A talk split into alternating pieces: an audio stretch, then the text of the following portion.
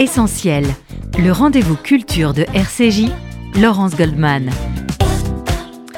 Proust était-il juif Et si oui, quelle sorte de juif était-il? Son œuvre à la recherche du temps perdu est-elle un roman juif? Longtemps, on a accusé l'écrivain d'être un juif honteux, honteux, voire de porter les préjugés antisémites de son temps et de cultiver la haine de soi. Il était temps, à l'occasion du centenaire de sa mort, d'essayer de faire le point et d'explorer la part juive de cet immense écrivain pour mieux en saisir les incidences dans son roman. Le musée d'art et d'histoire du judaïsme, le MAGE, présente depuis la mi-avril et jusqu'au 28 août une exposition qui, pour la première fois, présente Marcel Proust à travers le prisme de sa judéité. Isabelle Kahn, bonjour. Bonjour. Vous êtes la commissaire de cette exposition qui s'intitule Marcel Proust du côté de la mer, la mer M-E-R-E. E. Vous êtes également conservatrice honoraire des peintures au musée d'Orsay et c'est vous qui avez porté ce projet d'exposition dès l'origine aux côtés de l'académicien Antoine Compagnon qui a longuement travaillé sur le sujet. Ma deuxième invitée ce matin est Josiane Savigno. Bonjour. Bonjour. Bien connue des auditeurs de RCJ, vous présentez chaque lundi une chronique livre dans l'édition de la mi-journée et une émission par mois le jeudi, un monde de livres. Vous êtes également secrétaire de rédaction du magazine L'Arche qui consacre un dossier à Proust un roman juif pour lequel vous avez convoqué pas moins de 30 contributeurs. C'est dire si Proust nous interpelle et nous intéresse encore aujourd'hui, un siècle après sa disparition. Et puis, Philippe Lévy nous fait l'amitié d'être avec nous dans cette émission. Bonjour Philippe. Bonjour Laurence. Directeur de l'action jeunesse du FSJU, fervent admirateur et lecteur assidu de Proust, vous avez choisi plusieurs extraits que vous nous lirez pour illustrer notre propos. Euh, tout d'abord, un rappel sur ce roman à la recherche du temps perdu. Il est à la fois original, unique, monumental aussi, de par sa structure et son ampleur, de par également son écriture. Hein. je rappelle, 7 volumes, 2400 pages, 500 personnages, une écriture sur 17 années. Ça en fait un auteur à part dans la galaxie des grands écrivains français, Josiane Savigno. À part, je ne sais pas, en tout cas, il y a une grande compétition pour savoir s'il est le plus grand écrivain du XXe siècle. Et euh, comme on le voit dans, le dossier de l'Arche, euh, tout, le monde pense que l'opposition entre Céline et Proust était une opposition politique ou euh, raciste, et c'est une position de style, et c'est très bien montré dans le papier de, de Michael Prazan. Euh, en tout cas, euh, moi, j'aime pas tellement les, euh, les, classements, vous savez, qui, est le meilleur, le meilleur livre de l'année, le meilleur Là, c'était pas sur le meilleur, c'était plutôt à part. Mais à mon avis, c'est quand même, non, mais c'est surtout le, quand même le plus grand, sûrement, c'est sûrement le plus grand. Il y a d'autres écrivains du XXe siècle que j'aime beaucoup, il y en a même certains auxquels j'ai consacré des travaux, mais, mais Proust, il écrase tout le monde par, par l'ampleur, par le fait que, euh, c'est euh, ce qu'on dit trop peu, je trouve que c'est aussi très drôle la lecture de la recherche. C'est très drôle. Il y a des gens qui pensent qu'il n'y a que des phrases interminables et puis que c'est barbant et puis que c'est des histoires de salon, mais pas du tout. D'abord, c'est une plongée euh, dans, la société de, l'époque qui est absolument extraordinaire. Et puis, les personnages sont, merveilleux. Dans l'exposition euh, dont est responsable Isabelle Kahn, il y a un extrait du film Un amour de Swann qui n'était pas un film exceptionnel parce que c'est très difficile.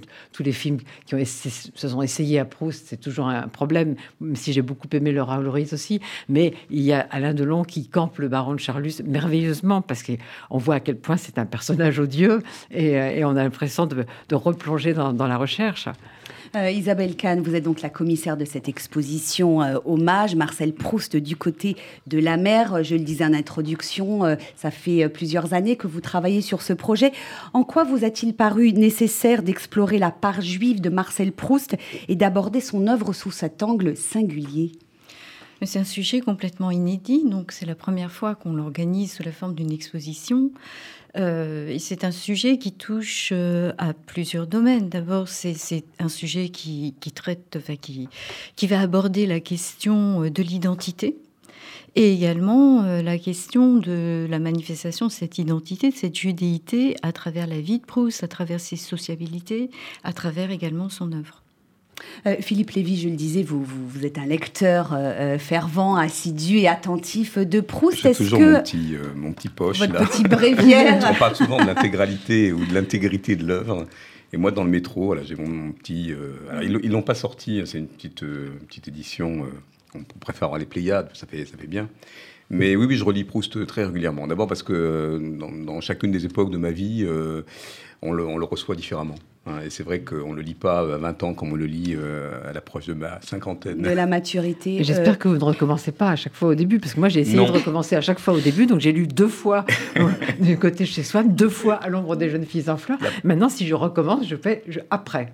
La, première est linéaire et ensuite c'est des fragments. En fait. Alors vous avez visité euh, cette, exposition hommage. Avant de, de, de, de, de la visiter, est-ce que cette part juive de Proust, vous en aviez confiance Est-ce qu'elle vous sautait aux yeux? Est-ce que c'est un élément que vous aviez en tête lorsque vous lisiez ou relisiez la recherche Non, la vérité, non. À travers, évidemment, sa position euh, de réfusarde, à travers euh, le personnage de, Swann, à travers, euh, effectivement, bah, ce qu'on a pu projeter sur Proust, mais ça ne m'a pas sauté aux yeux. Bon, il y a toujours chez, Proust cette mise à distance, quand même. Hein. on, le, on, comprend avec le contexte et l'époque, mais ça ne m'avait pas sauté aux yeux. Et c'est effectivement l'éclairage de l'exposition qui me l'a révélé.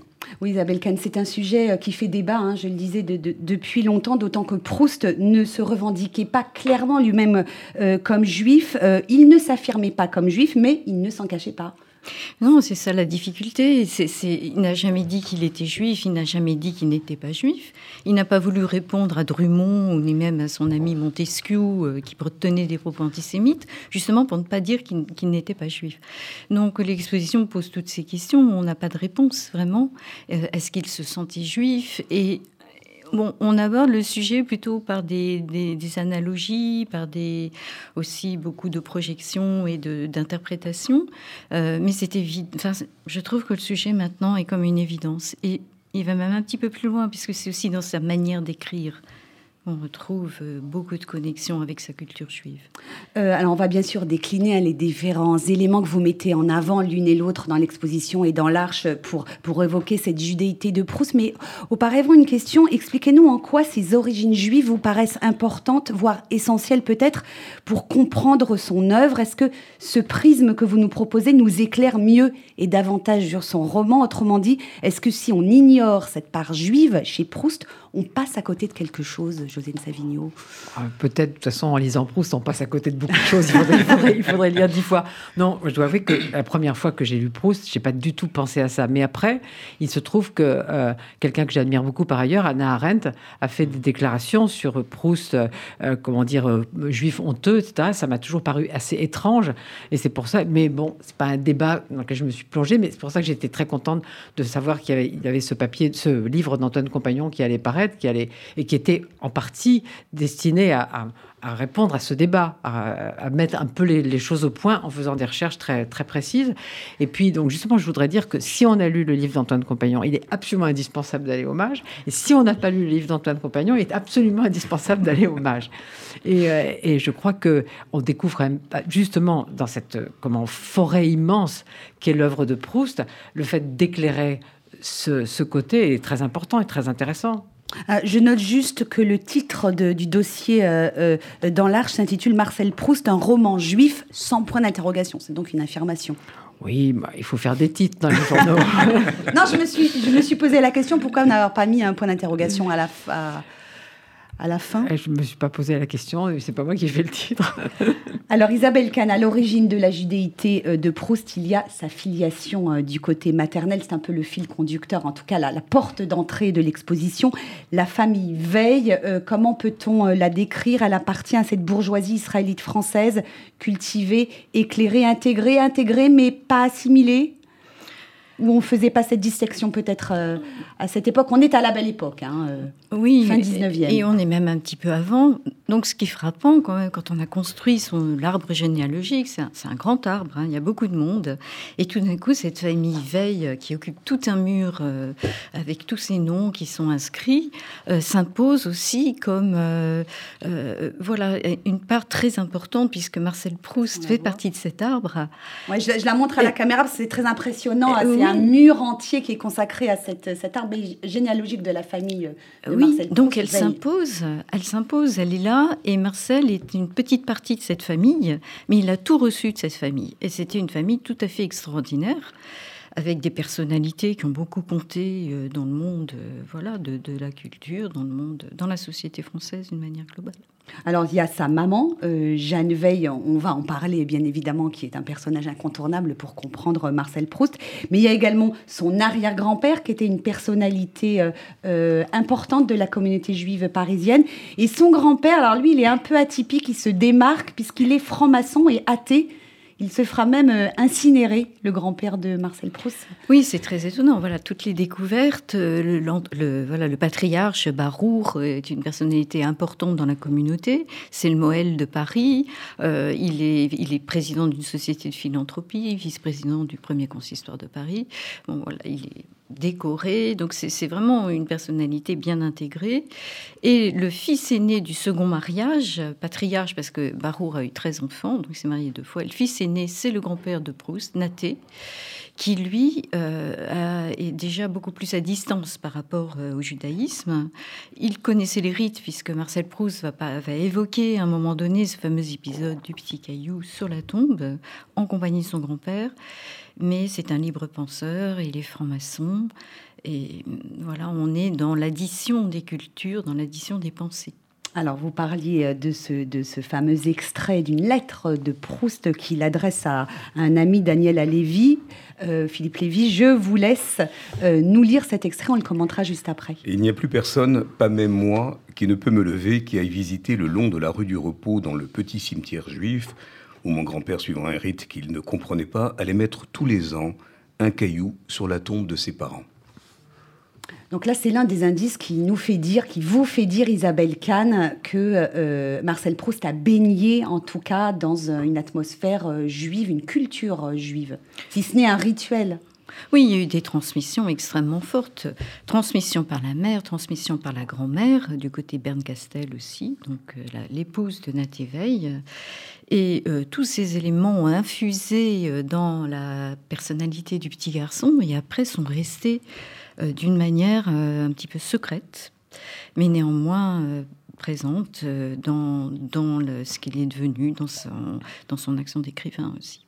Et je crois même, euh, juste avant la pause, Josiane Savigno, qu'un des contributeurs euh, à ce dossier euh, dans l'Arche nous extrapole un peu en nous disant que finalement, il connaissait les rituels, il allait au cimetière, peut-être même portait-il une kippa, peut-être même écoutait-il son grand-père réciter le Kaddish. Alors là, on est un peu dans le... on n'a aucune, aucune preuve. Hein. Moi, je ne veux pas entrer dans les, dans les querelles de spécialistes. Alors, il y a d'un côté Antoine Compagnon qui déteste Patrick Mimouni, de l'autre côté Patrick Mimouni qui déteste Antoine Compagnon.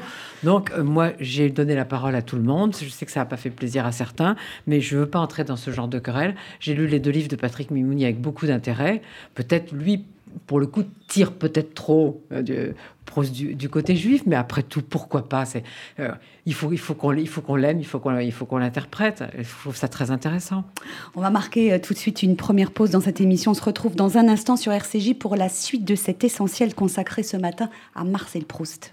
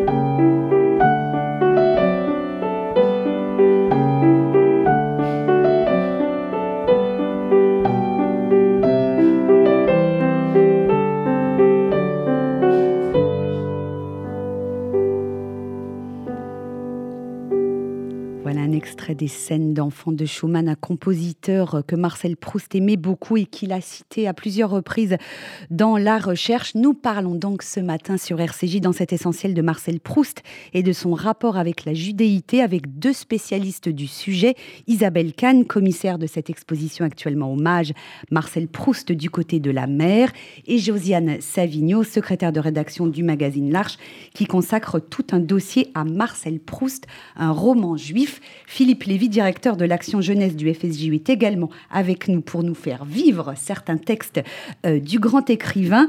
Euh, c'est un passage très célèbre de la recherche, celui du baiser du soir, qui montre l'amour et l'attachement euh, qui reliait Proust à sa mère. On vous écoute, Philippe. Ma seule consolation quand je montais me coucher était que maman viendrait m'embrasser quand je serais dans mon lit.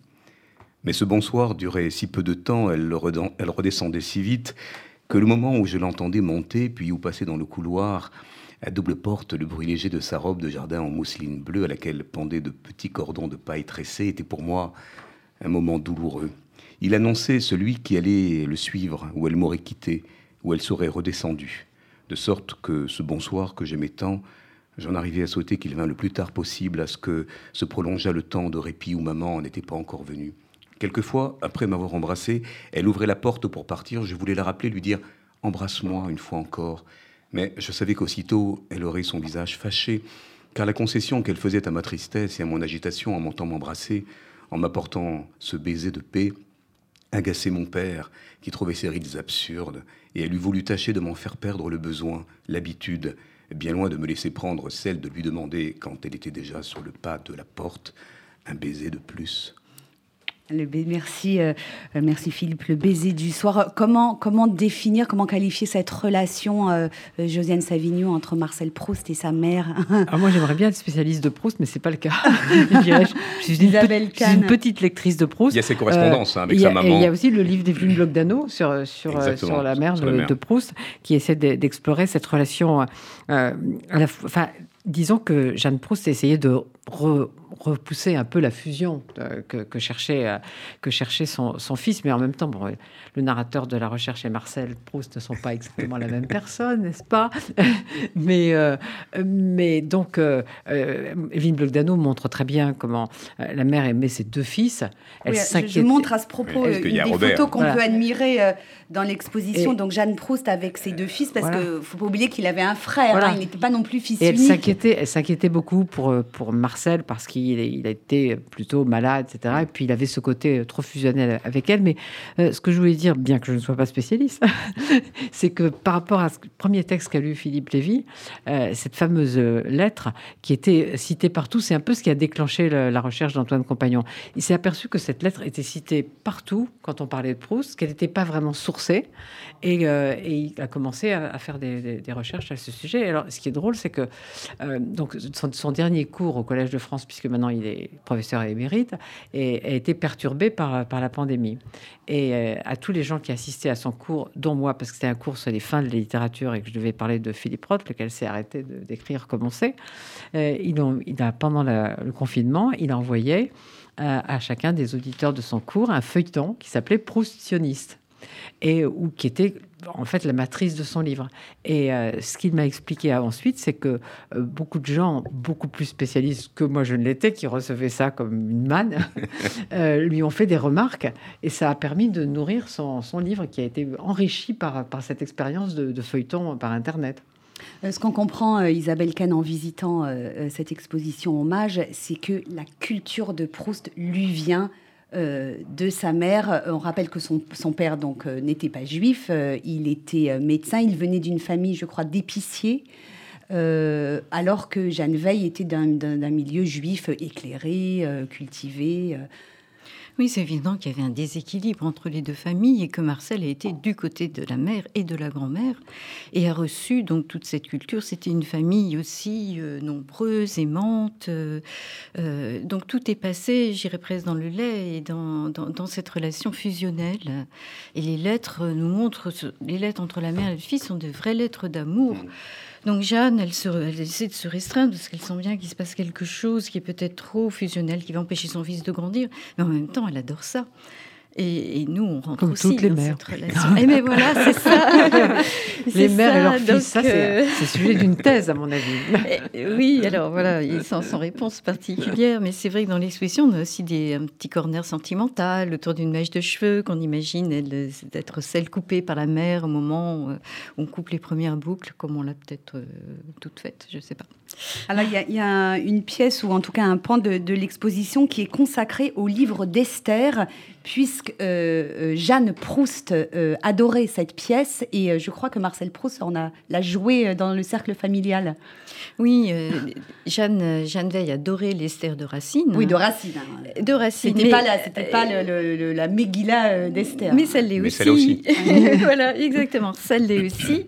Et c'est ça qui est très intéressant, c'est que quand Marcel Proust, à l'occasion d'une petite, euh, d'une petite représentation donnée à son domicile, parce que c'est son amant Reynaldo Hahn qui a aussi composé la musique de la reprise en 1905 de la pièce de Racine, euh, à cette occasion, il observe sa mère et il parle de son beau visage juif euh, en train de chantonner de s'essayer au chant, euh, voilà, composé par Reynaldo Hahn. Donc il y a à la fois cette fusion entre les, deux cultures aussi d'une certaine façon, mais le retour au sens profond d'Esther et de l'origine de- de- du nom Esther qui vient de Léastir, caché, Caché. dissimulé. Donc c'est aussi un moment de révélation. Et c'est important ce terme parce que Marcel Proust a toujours considéré sa judéité comme appartenant au domaine de l'intime. Il n'a jamais voulu en parler publiquement. C'était un peu la posture euh, des, familles israélites françaises euh, de, cette période. hein. Euh, Il y a une question que je ne vous ai pas posée, mais que je vais vous poser tout de suite. Certains ont comparé Proust et Montaigne en disant que tous les deux étaient en quelque sorte des maranes, puisque Montaigne aussi avait des origines juives du côté maternel. Est-ce que cette comparaison vous paraît... euh, Dans le côté clandestin, euh, oui, probablement. C'était la manière dont on vivait son judaïsme à l'époque, au début de la Troisième République, Josiane Enfin, Savigno. pas tout le monde quand même, pas tout le Enfin, monde. en tout cas, dans la bourgeoisie non, juive dans laquelle évoluait euh, Marcel Proust. Oui, là, on parlait de la comparaison entre. Avec Montaigne, oui, moi j'ai lu euh, ça aussi, oui, sans doute dans le côté ret- retenu. Euh, Voilà, alors il y a une autre question qui se pose, c'est la question de l'assimilation, et Proust la pose aussi d'une manière euh, très, très évidente à travers ses personnages juifs, puisque euh, on voit un retournement, là aussi, comme dans l'histoire d'Esther, comme euh, dans euh, voilà, le, texte d'origine, euh, un retournement dans, dans, les identités. On va y revenir dans un instant. Juste un mot sur son enfance, son adolescence et ses premiers pas dans, la haute société. Il grandit, il évolue dans des cercles de cette bourgeoisie juive. Il fréquente le lycée Condorcet, qui, je crois, était un lycée fréquenté justement par la jeunesse juive bourgeoise de la rive droite. Oui, et moderne et pas du tout observante. Et donc Ouais. c'est là qu'il va, va nouer ses premières amitiés. Ses premières amitiés, ce sont euh, Daniel Alévi, euh, Jacques Bizet, donc aussi des enfants issus de familles juives, euh, pas, pas- pas tout à fait orthodoxes, mais avec cette culture juive comme un supplément. Alors, on va avancer un peu dans la vie de Marcel Proust. On va arriver à, à l'affaire Dreyfus. Euh, Est-ce qu'on peut dire que ça constitue un tournant dans la relation qu'entretient euh, l'écrivain avec sa judéité? Il a alors 26 ans. Peut-être avec son père aussi, surtout, puisque le père n'était n'était pas, pas Dreyfusard. Euh, mais justement, je voudrais demander à Isabelle Kahn, dans, ses, recherches, parce qu'on on s'interroge jamais sur la place du père. Il est, très absent, en fait. Quand, dans toutes les recherches que vous avez faites, le père est comme effacé. Euh, non, le sujet c'était du côté de la mère, mais le père est très présent. C'est un père aimant, c'est un père qui suit euh, son fils. Et, Marcel Proust est très attaché à son père, mais il y a aussi, au moment de l'engagement, cette grosse querelle qui éclate dans la famille, puisque le, le père de Marcel Proust était anti-Dreyfusard. Alors, Antoine Compagnon dit, alors je ne sais pas si vous êtes d'accord, dit que c'est plus par euh, comment dire par conformisme Oui, et, et par- côté par que, que légitimité, par, par légitimisme légitisme, que, ouais. par, que par antisémitisme. C'est probablement l'origine, mais il devait adhérer quand même à ses idées pour qu'il y ait une querelle intime à l'intérieur de la famille et que pendant une semaine, le père et les fils ne se parlent pas. Alors que c'est une famille très aimante où chacun fait attention, où on se suit dans les lettres. C'est- C'est évident qu'il y a ce lien euh, très important euh, qui est dans la famille. Donc moi, je pense que ça va au-delà de ça. Je pense que c'était aussi peut-être une conviction bah, de classe sociale ou de, ou euh, en effet adhérer à certaines valeurs euh, que Arthurien Proust représentait. Mais le conflit est, néanmoins là, et dans ce cas-là, il y a aussi une séparation entre les deux côtés. Alors, ce qui est très intéressant quand même, c'est l'engagement. C'est l'engagement. Mm. non seulement il, ne se contente pas de, mm. euh, de dire euh, je suis je suis Dreyfusard. pour cette fameuse pétition, il va solliciter Anatole France des grandes signatures.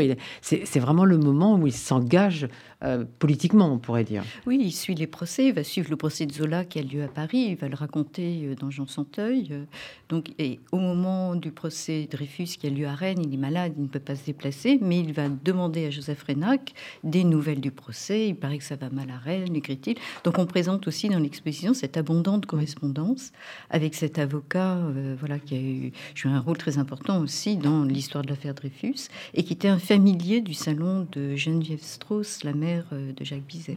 Mais je reviens à l'exposition qu'il faut aller voir. en effet, c'est une partie très importante de l'exposition parce que on mesure vraiment sur le terrain l'engagement fort de, fort de Proust. D'autant que dans, la société, dans la ville. Et vous rappelez euh, le climat euh, violemment antisémique au moment de, l'affaire Dreyfus, Dreyfus, dont Proust lui-même est la cible.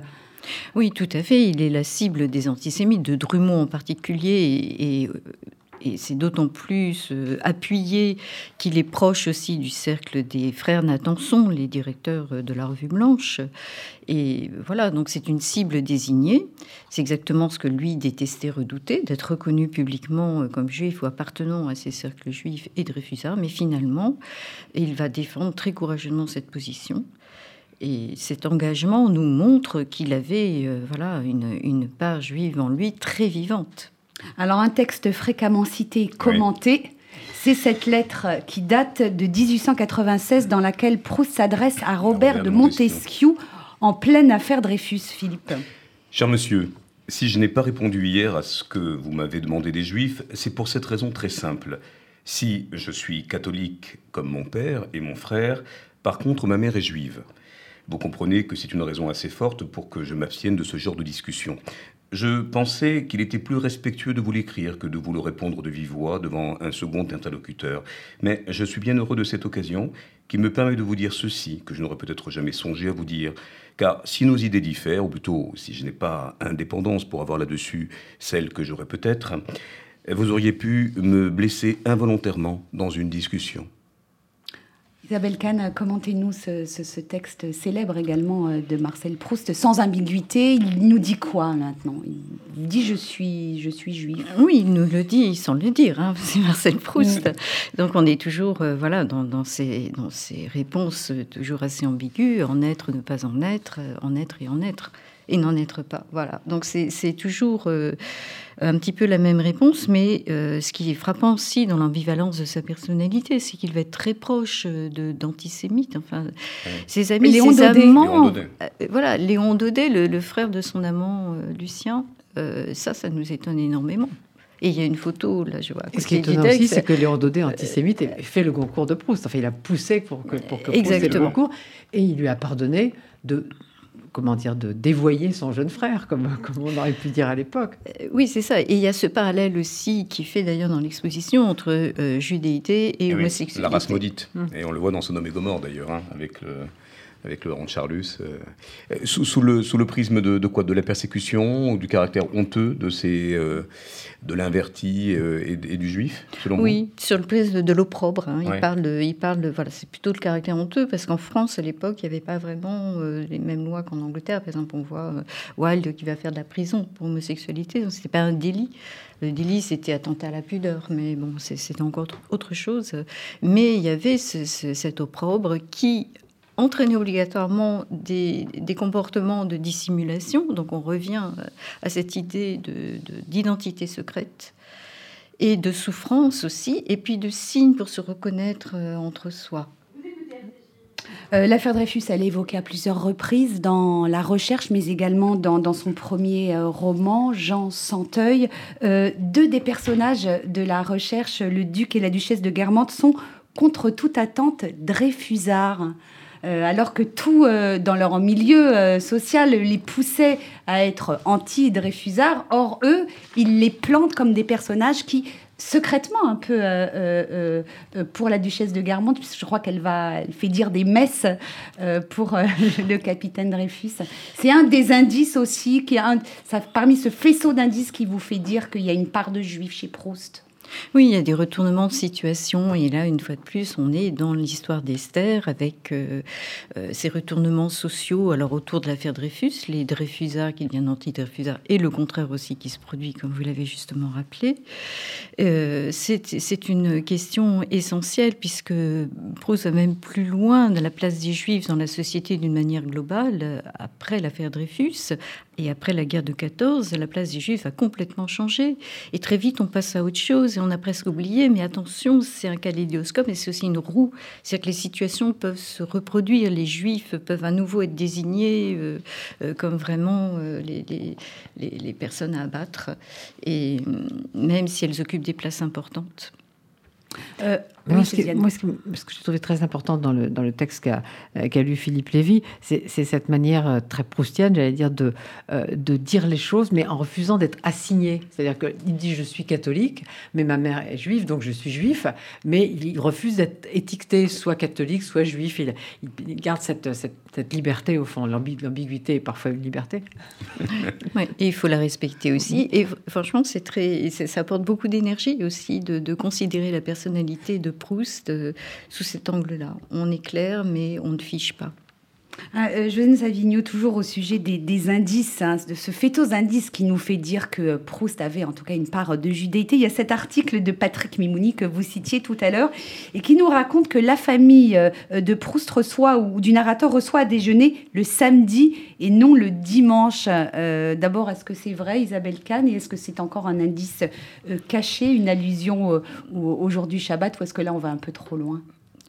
Euh, alors après, il peut y avoir toutes sortes d'interprétations autour aussi des, repas cachés, ne pas mélanger. Euh, le lait la viande, euh, parce qu'il y a des petits indices comme ça. Bon, moi, je ne suis pas assez spécialiste pour en parler jusque-là, mais euh, c'est sûr que les indices de la judéité de Proust pullulent. Et puis, certains même sont évidents. Il emploie des termes yiddish. Il connaît aussi les, rites.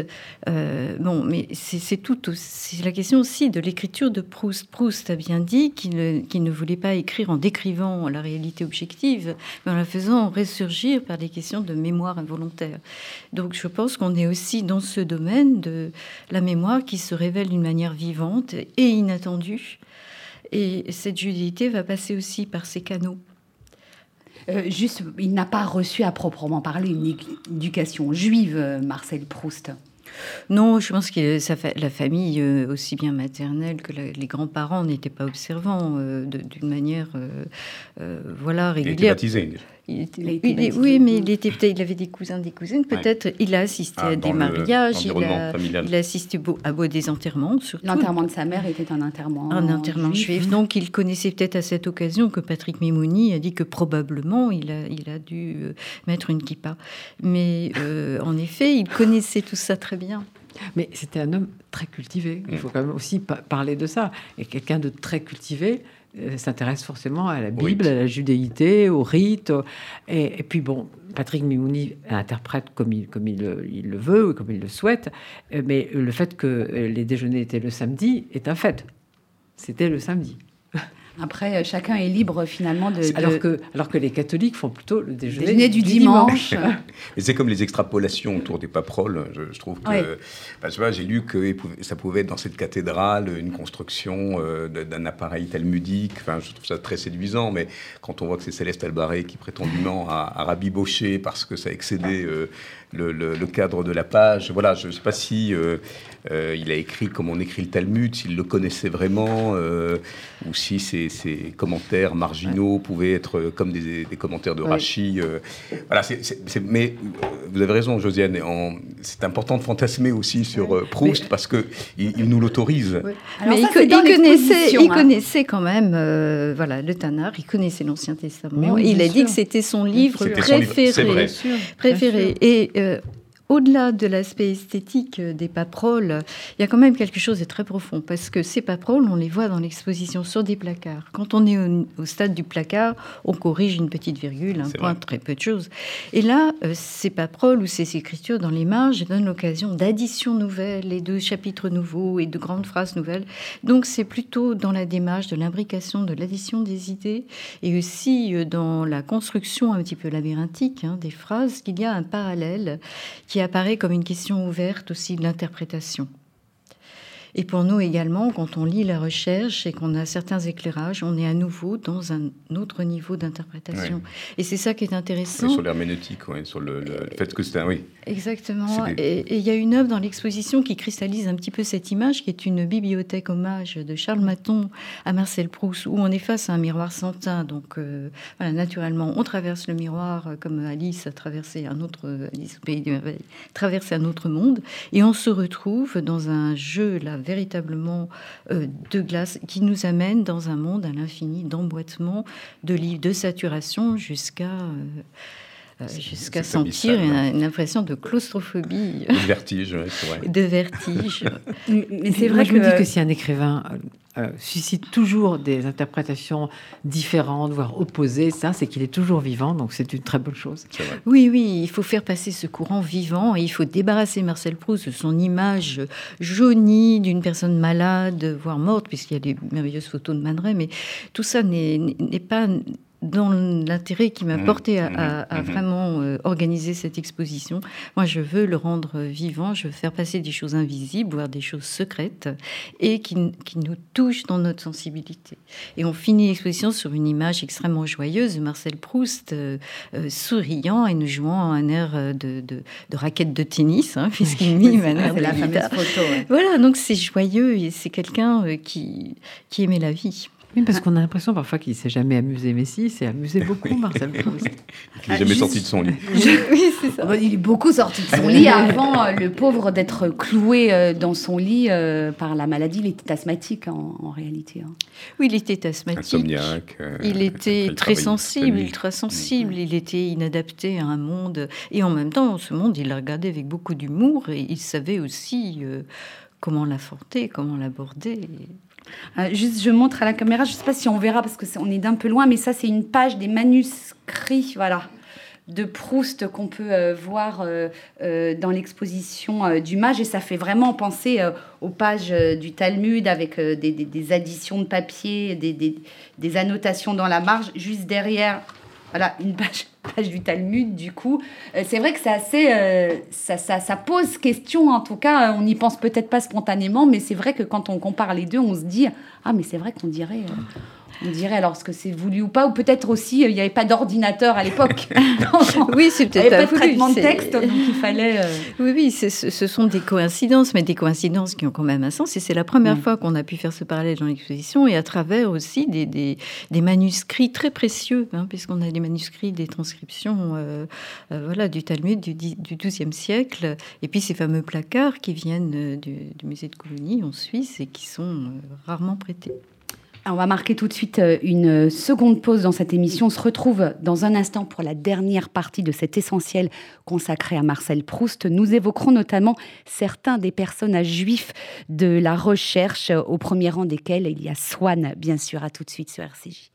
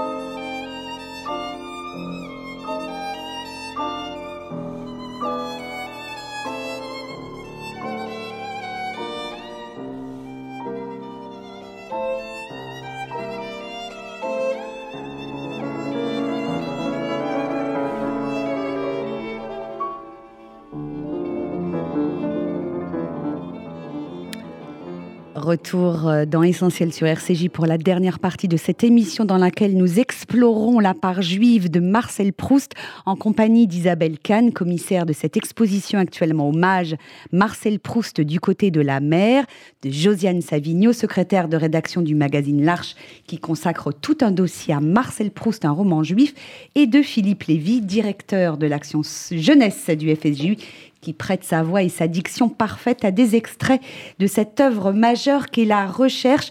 Juste d'un mot sur euh, euh, l'extrait musical que nous venons d'entendre, il s'agit de la sonate numéro 1 pour violon et piano de Camille Saint-Saëns qui aurait inspiré le la fameuse sonate de Vinteuil. Euh, Philippe, juste en, 10 secondes, la, sonate, de, Vinteuil, qui n'existe pas en fait. Non, c'est une... Mais, mais, comme les œuvres d'Elstir, etc. C'est-à-dire qu'il y a aussi tout un imaginaire artistique convoqué par euh, par, Proust euh, euh, qui, qui, revient comme de leitmotiv dans, dans la recherche. Et, la, sonate, c'est aussi le surgissement voilà, de, la, de la mémoire involontaire au même titre que de la Madeleine. J'en dirai un extrait peut-être. Oui, à la, fin, à la fin de cette émission, absolument. Le, best-seller quand même. Et, Jérôme Bastianelli qui a écrit un papier dans le dossier de l'Arche, qui, est le président de la Société des Amis de Marcel Proust actuellement, a écrit il y a quelques années, en 2018, je crois, chez Grasset, un petit livre qui s'appelle La vraie vie de Vinteuil et je dois avouer qu'en le lisant, tout d'un coup, je me suis dit, mais est-ce, que finalement il n'a pas vraiment existé ce ah Est-ce que je me suis pas trompée? Est-ce que c'est vraiment une biographie imaginaire? C'était tellement un, truc fou quoi. Je, lui ai dit, vous m'avez piégé quoi. J'ai, fini par croire que Vinteuil avait existé en mais, moi, mais moi, aussi, à un moment, j'ai un petit doute puisque dans l'un des films euh, de fiction, euh, je crois que c'est celui de Raoul Ruiz, on entend la sonate de Vinteuil et, et en revoyant le film, je me suis dit en fait, ça existe, la sonate de Vinteuil. Vinteuil est, un, est un compositeur. Euh, Josiane Savigno, euh, euh, parmi les 30 contributeurs à ce dossier dans l'Arche, hein, Marcel Proust, un roman juif, vous avez eu l'excellente idée de demander à des écrivains d'aujourd'hui. On a demandé à deux écrivains de générations différentes un petit texte, parce que le, dossier, comme vous avez vu, était déjà kilométrique, on ne pouvait pas faire, faire plus. leur lecture de, Proust, et je voulais juste dire deux phrases de, de chacun. Donc, le premier, c'est Yannick Enel. Mon amour pour Proust, pour la lecture de Proust, n'a fait qu'augmenter avec le temps. Je l'ai lu jeune, puis n'ai cessé d'y revenir par fragments au gré de mes passions, mais ce n'est que ces dernières années, avec le temps, il souligne, que ma lecture, en, en s'approfondissant, c'est-à-dire en s'approchant de la coulée sensuelle qu'il y a dans chaque phrase en écoutant mieux le chagrin et la joie qui s'y mêlent comme un lierre, participant minutieusement à cette architecture au point de l'écrire, s'est mise à en rejoindre la substance. Et Philippe Soler, qui est lui aussi un grand lecteur de Proust, euh, c'est vers 14-15 ans que j'ai commencé à lire Proust. Là, j'ai eu une révélation extraordinaire, à savoir que l'enfance était la magie suprême. Personne n'a été aussi précis que Proust sur les extases enfantines. Il suffit de voir ce qu'il a dit de sa façon de dormir. Ça, ça m'a beaucoup plu. Le vert paradis des hommes enfantines, comme disait Baudelaire. Euh, je voudrais qu'on parle à présent des personnages juifs dans l'œuvre de Proust, dont la description a fait dire à certains, euh, Isabelle Kahn, que Proust était antisémite. Il faut rappeler euh, au préalable que le narrateur de la recherche n'est absolument pas juif, sa mère non plus d'ailleurs, mais le roman n'en est pas pour autant déjudaïsé. Oui, il a créé des, enfin, Proust a créé des personnages juifs. Les deux principaux, on les connaît bien, c'est Charles Swann et Albert Bloch, donc ils s'opposent en tout et euh, qui représente peut-être deux facettes différentes d'ailleurs de, Marcel Proust. Hein. en tout cas, il a mis euh, beaucoup de lui-même et beaucoup aussi de ses observations. Donc les, les propos antisémites tenus aussi par Bloch, euh, qui surpris par le narrateur, qui se moque de tante et qui, qui, se moque du comportement des familles juives très brillantes, très brillantes, etc. en fait, Proust a juste rapporté des propos, voilà, qu'il a pu entendre, qui euh, qui sont ceux de son époque et profondément antisémites. Et Bloch, euh, euh, Swann, pardon, qui n'est pas juif au début, en tout cas ne le revendique pas, ne l'affiche pas, finalement, il revient à la judéité, et comme écrit Marcel Proust, il revient à la religion de ses pères. Donc on est dans cette fameuse roue qui tourne, dans ce kaléidoscope qui se recompose voilà, à chaque génération. C'est ce, qui est ce qui est inquiétant, c'est que, euh, par exemple, Philippe Roth l'a très bien dit, il dit aujourd'hui, plus personne ne peut lire de la fiction. Et alors, c'est vrai que euh, maintenant, on se dit que euh, s'il y a des personnages antisémites dans un roman, c'est que l'auteur est antisémite, ce qui est, absolument terrible, quoi. C'est absolument terrible. c'est un panorama, on l'a dit abondamment, là, c'est un panorama d'un moment de la société française, et, et qui est des personnages antisémites, c'est logique. C'est ce que dit euh, le grand spécialiste de Proust euh, dans, dans, l'Arche, Jean-Yves Tadier. Euh, il dit que Proust est un satiriste qui dépeint la société en empruntant le langage de la société de son époque. C'est tout, en fait. C'est ça qu'il faut bien comprendre. Oui, on dit exactement la même chose tous les trois. et certainement, on est beaucoup plus nombreux à l'observer. Et donc, c'était un, raccourci paradoxal qui est fait pour choquer et qui est fait aussi peut-être pour, pour dénigrer aussi cette question. Donc, il faut évidemment la ramener à ce qu'elle était, une observation mais qui, tient, enfin, qui touche un sujet important. Et également, les personnages euh, juifs de, la recherche touchent un autre sujet très important, qui est celui de l'assimilation, puisque Bloch, qui lui a essayé de s'assimiler, est reconnu, euh, voilà, à la fin comme étant le fils de Salomon Bloch. Donc toute assimilation réussie pour Proust est susceptible à tout moment d'être démasquée. Et c'est ce qu'il redoute aussi pour lui-même dans sa judéité et dans son homosexualité. Et d'ailleurs, euh, euh, Bloch change de nom et devient Jacques Durosier. là, certains y voient. Patrick Mimouni vous explique que la rue des Rosiers. Que c'est une allusion à la rue des Rosiers. oui, bien sûr. Euh, bien sûr, c'est une blague juive. Euh, finalement, euh, Proust, c'est un peu comme le Talmud, quoi. C'est susceptible d'être interprété à l'infini. Exactement, c'est ça qui fait la richesse. Comme le Talmud, comme la Bible, mais ça n'aura pas de fin. C'est pour, convaincre Philippe. Ah non, non, moi, je suis convaincu. Il y a un texte d'ailleurs dans le, dans le très beau catalogue sur le kaléidoscope. On peut peut-être le lire. Allez-y. C'est extrait de À l'ombre des jeunes filles en fleurs. Mais pareil au kaléidoscope qui tourne de temps en temps, la société place successivement, de façon différente, des éléments qu'on avait cru immuables et composent une autre figure. Je n'avais pas encore fait ma première communion que des dames bien pensantes avaient la, la stupéfaction de rencontrer en visite une juive élégante. Ces dispositions nouvelles du kaléidoscope sont produites parce qu'un philosophe appellerait un changement de critères. L'affaire Dreyfus en amena un nouveau, à une époque un peu postérieure à celle où je commençais à aller chez Madame Swann. Et le kaléidoscope renversa une fois de plus ces petits losanges colorés. Tout ce qui était juif passa en bas, fût-ce la dame élégante, et des nationalistes obscurs montèrent prendre sa place. Alors on a bien la roue euh, que vous décriviez, euh, le kaléidoscope, euh, voilà, qui nous fait aussi changer de point de vue. Hein comme dans le, pardon, comme dans, l'histoire d'Esther aussi, il faut rappeler que les parents de Proust, enfin la mère de Proust possédait aussi un tableau de Franken qui est dans l'exposition prêté d'une manière euh, très exceptionnelle et qui montre toute cette histoire qui se déroule avec à la fin tout au bout d'un système scénique aussi où on voit les différents épisodes dans des niches architecturales, la corde du pendu préparée pour Mardoché et c'est Aman qui est pendu. Donc on est bien aussi dans cette histoire de renversement. Ah, je voudrais qu'on termine cette émission en évoquant euh, la dernière partie euh, euh, de l'exposition, l'héritage de Proust. C'est très intéressant parce que je l'ignorais complètement, consacré à la manière dont les jeunes sionistes se sont, dès les années 20, emparés de Proust pour en faire un modèle de fierté juive. Ce sont en fait les premiers textes qui revendiquent l'influence juive dans l'œuvre de Proust. C'est tout de suite après sa mort en 1922. Oui, donc là, il s'agit des recherches d'Antoine Compagnon sur euh, cette réception euh, de, Marcel Proust dans les revues sionistes des années 20. Et c'est très intéressant parce qu'on est dans le contexte d'une renaissance culturelle juive et la question aussi de la création d'un foyer en Palestine et de, de toutes ces questions euh, concernant l'assimilation.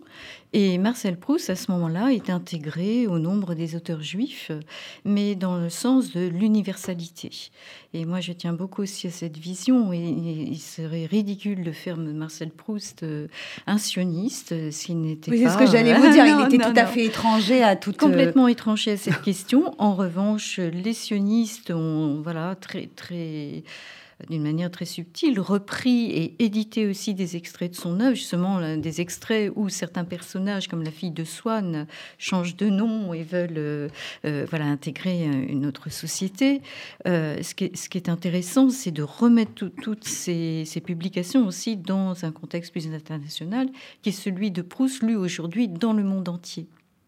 Ce qui est intéressant aussi, c'est euh, comment très vite, euh, euh, voilà, ces, ces jeunes juifs intellectuels, parmi lesquels Albert Cohen, d'ailleurs, qui s'en est repenti, semble-t-il. voilà, dans Jaloux.